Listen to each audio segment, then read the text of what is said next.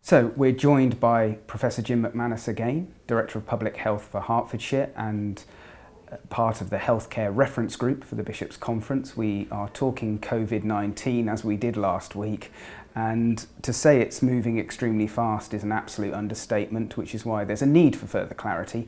Now, yesterday, the 18th of March, the Catholic Church announced that public acts of worship were being suspended, temporarily, I hope, uh, as a sensible response to COVID 19.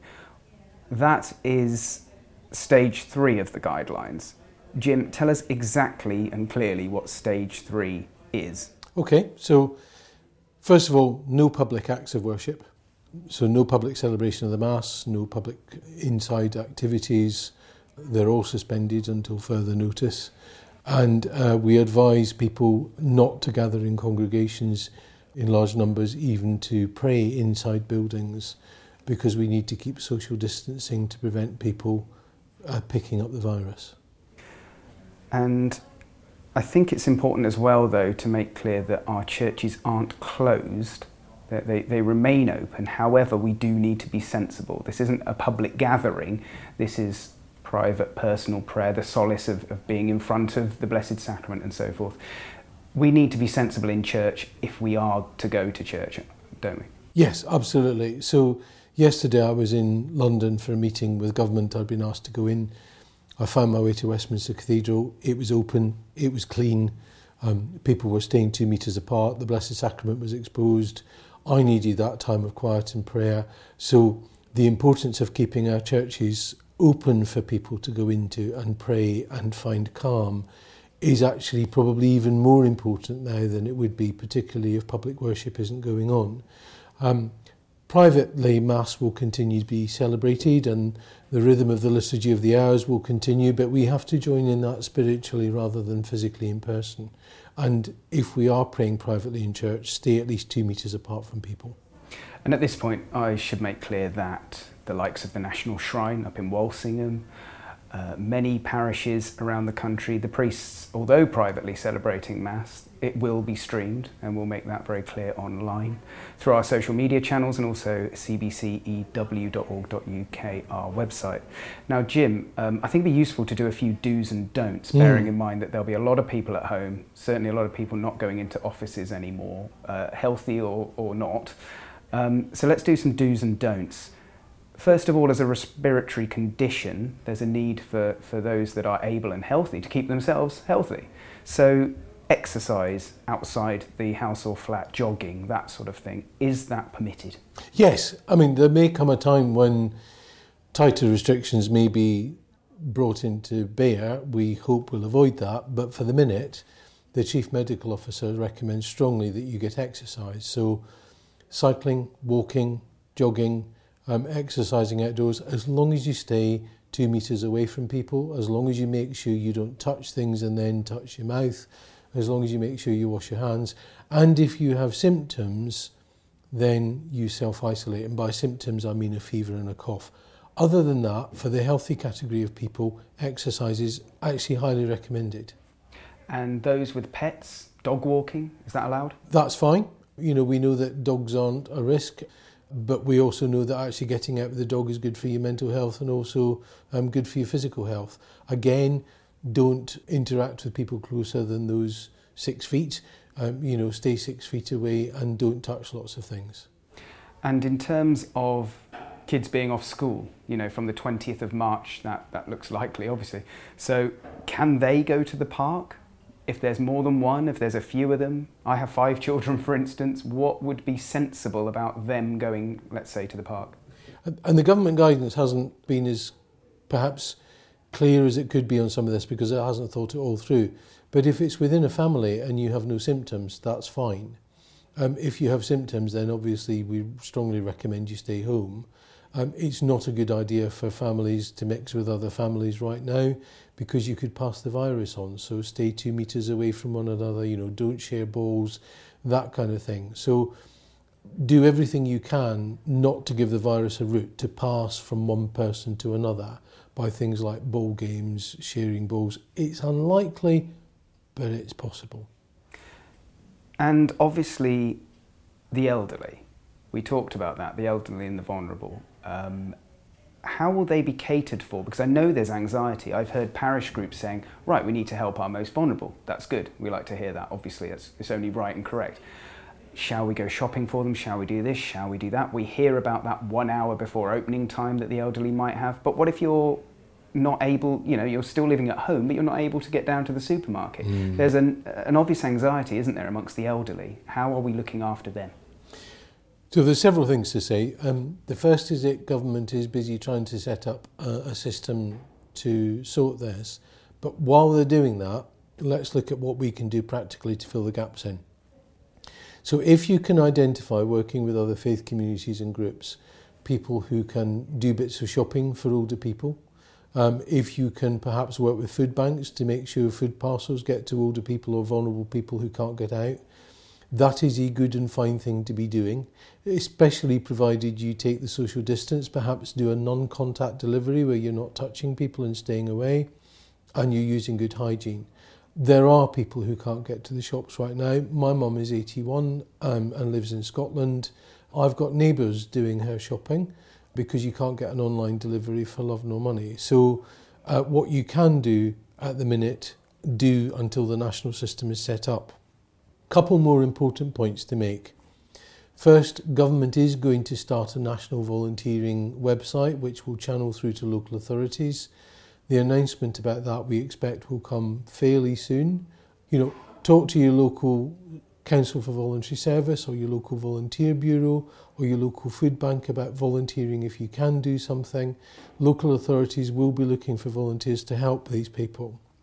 The third thing is what we know is that government has been very clear that there are a group of about 1.4 million people who are at really high risk if they get the virus of being very, very seriously ill. And that's people like people with cancer who are getting chemotherapy and radiotherapy right now, people with very severe chest conditions. We know that there is a plan in government, we don't know the details of it, to make sure that they get essential supplies. I think it's probably certain that they will need volunteers to help out with this. So keep an eye on the government announcements because if government calls for volunteers, as faith communities, we need to be first. We need to be in there, rolling up our sleeves and putting our, our love where our you know our, our hands are, and getting in there. Jim, you talked about two pandemics when we first spoke. in the very first question. There's COVID 19 and there's fear and anxiety. Now, that, if anything, has ramped up. You know, people are worried about military on the streets, they're worried about food shortages and all this. This, this isn't a wartime thing, is it? And it's been looked at like that a bit, and those anxieties are there. What would you say to people that are thinking, crikey, I'm going to spend the next four to 12 weeks at home? I'm anxious. How will I cope? What would you say to them? So I'd say the first thing is breathe we will get through this. What we know is that government and every local authority in the country are absolutely determined we will get through this, as are all the faith groups. And if we all pull together, we will come out of the end of this. We will be changed. It is a new reality, but we will come through this. So that's the first thing. The second thing is get organised. So if you need to radically change your pattern so that you are self isolating, How are you going to cope with that? How are you going to plan to, to self isolate? What purpose are you going to do? So, if you've got time where you're working from home, that's great. If you're not working from home, what project can you take up that actually might help? You know, personally, I've got um, several sets of books dusted off ready in case I need to self isolate, although I will be working doing this job for as long as I possibly can. Secondly, there is the issue about just plan your shopping. Don't go and bulk buy. We're now getting people saying they've bulk bought so much that they need to give some of it away because they can't store it and it's going off. We have a shortage of baby milk formula from some poorer mums because actually people have selfishly bought it all up. So we've got children going hungry because people have selfishly bought that up here now in Britain. That's shocking. We actually, I think, need to exert a check on each other's behaviour. So we should be checking one another's behaviour, both about social distancing and about um, making sure that we don't buy more than we need. And I guess the final thing I'd say is what can we do to bolster morale? So can we start, I mean, people are starting virtual choirs, virtual reading groups, social media. Can we write to people who are isolated? Can we ring and phone them? What can we do to reach out to other people? There are lots of stuff we do. Italy's getting through it, France is getting through it, China got through it, we can do it too. Social distancing. Now, what can we do within those guidelines? It seems quite tight, but at the same time, we need to live and continue living, don't we? Yes. So at the minute, I mean, things may change and watch the government's website, but you can go out and do your shopping, just stay away from people. We have to bear in mind that there are many people who can't work from home. And actually, if we are all social distancing, we protect those who can't work from home. So the checkout person, well, they can't work from home when you're buying your groceries. But if you keep your distance and do your good hygiene, you protect them, and that's important, that's crucial. So the first rule of social distancing is how do I protect others while protecting myself. So stay two meters away, wash your hands. You might get a wee bit closer at the checkout while you're paying, but that will be momentarily. Do those things that you can. Secondly, you can go out for a walk. Thirdly, you can jog. We don't want people spending massive amounts of time in bars, pubs, and clubs socialising. We don't want people in cramped environments in meetings working together. So try that distancing. But other than that, if you take the principle of I need to do what I need to do in order to stop uh, in order to be able to live but I will take every precaution to stop the virus getting to me and I'll take every precaution and I'm going to assume I've got it to stop the virus getting to somebody else then that's all right but not crowded tube trains not you know crowded buses not masses of people in pubs that kind of thing is the thing we shouldn't be doing Now, I've, I read your blog actually, and it was very interesting, I thought, because there is that, if you like, quarantine or self isolating fatigue, isn't there? So, if we're all now to be responsible, to follow the rules, in three, four, five, six weeks' time, it's going to be hard for people, even if they are in tip top mental health and have, have done their bit, as it were. At that time, how are we going to protect from that isolation fatigue? Well, I've been there because when I had cancer, I had to self isolate four times. Um, because at each end, end of each um, cycle of chemotherapy, your immune system is basically pretty non existent, actually, and you're at risk of picking up all sorts of things. And on one occasion, I got pneumonia. Um, on another occasion, I did abscond from the hospital and go to Westminster Cathedral came back again very carefully, didn't touch anybody and was lucky, but I shouldn't have done that, but I really felt the need to go to Mass. But I admit, you know, fess up, I shouldn't have done that. And what I learned from that was you need to have a purpose, you need to have a plan, you need to find different things that will distract you. What can you do to exercise in the house? There's lots of websites where you can go to get home workouts and home exercise things and that kind of thing. If you've got a garden, you could garden in the back. You you know, there's no rule against that. So there are lots of things you can do, but perhaps the single biggest thing is the motivation to understand that you're doing this as an act of love and charity for others. and I think that's what makes a difference here. You're doing this as a means of if you are isolating so you don't get ill, as I was, it's doing it so you don't create added burden on the health service so people who really need it can get the health service they need. So, a key message is that if I'm sick and I've been isolated for four weeks and I'm going out of my mind, I really want to go out, well, you are doing something for many, many, many other people in, in containing the spread of this, this virus.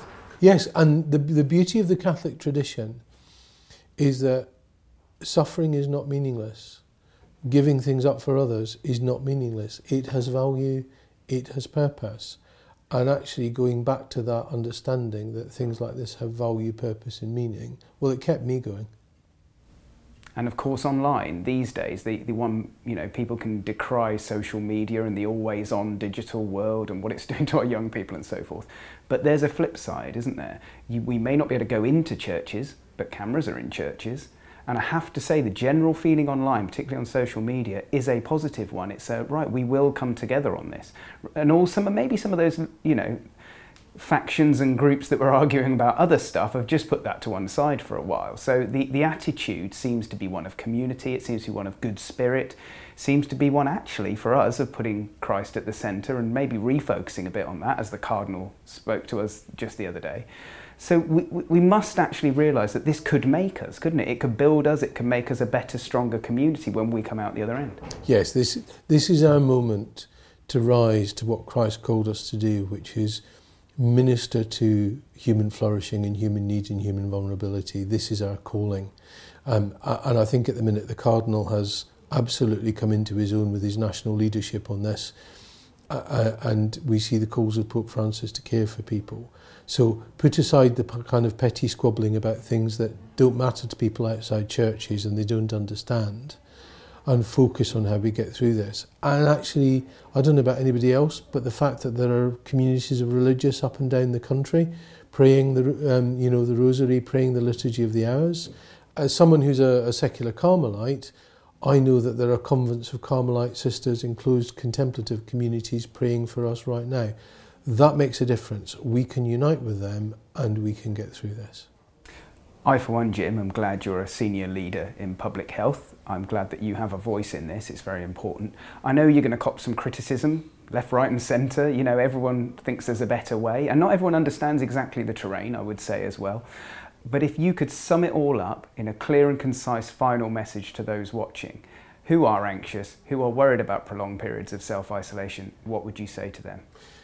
Other people get through it. Don't lose heart.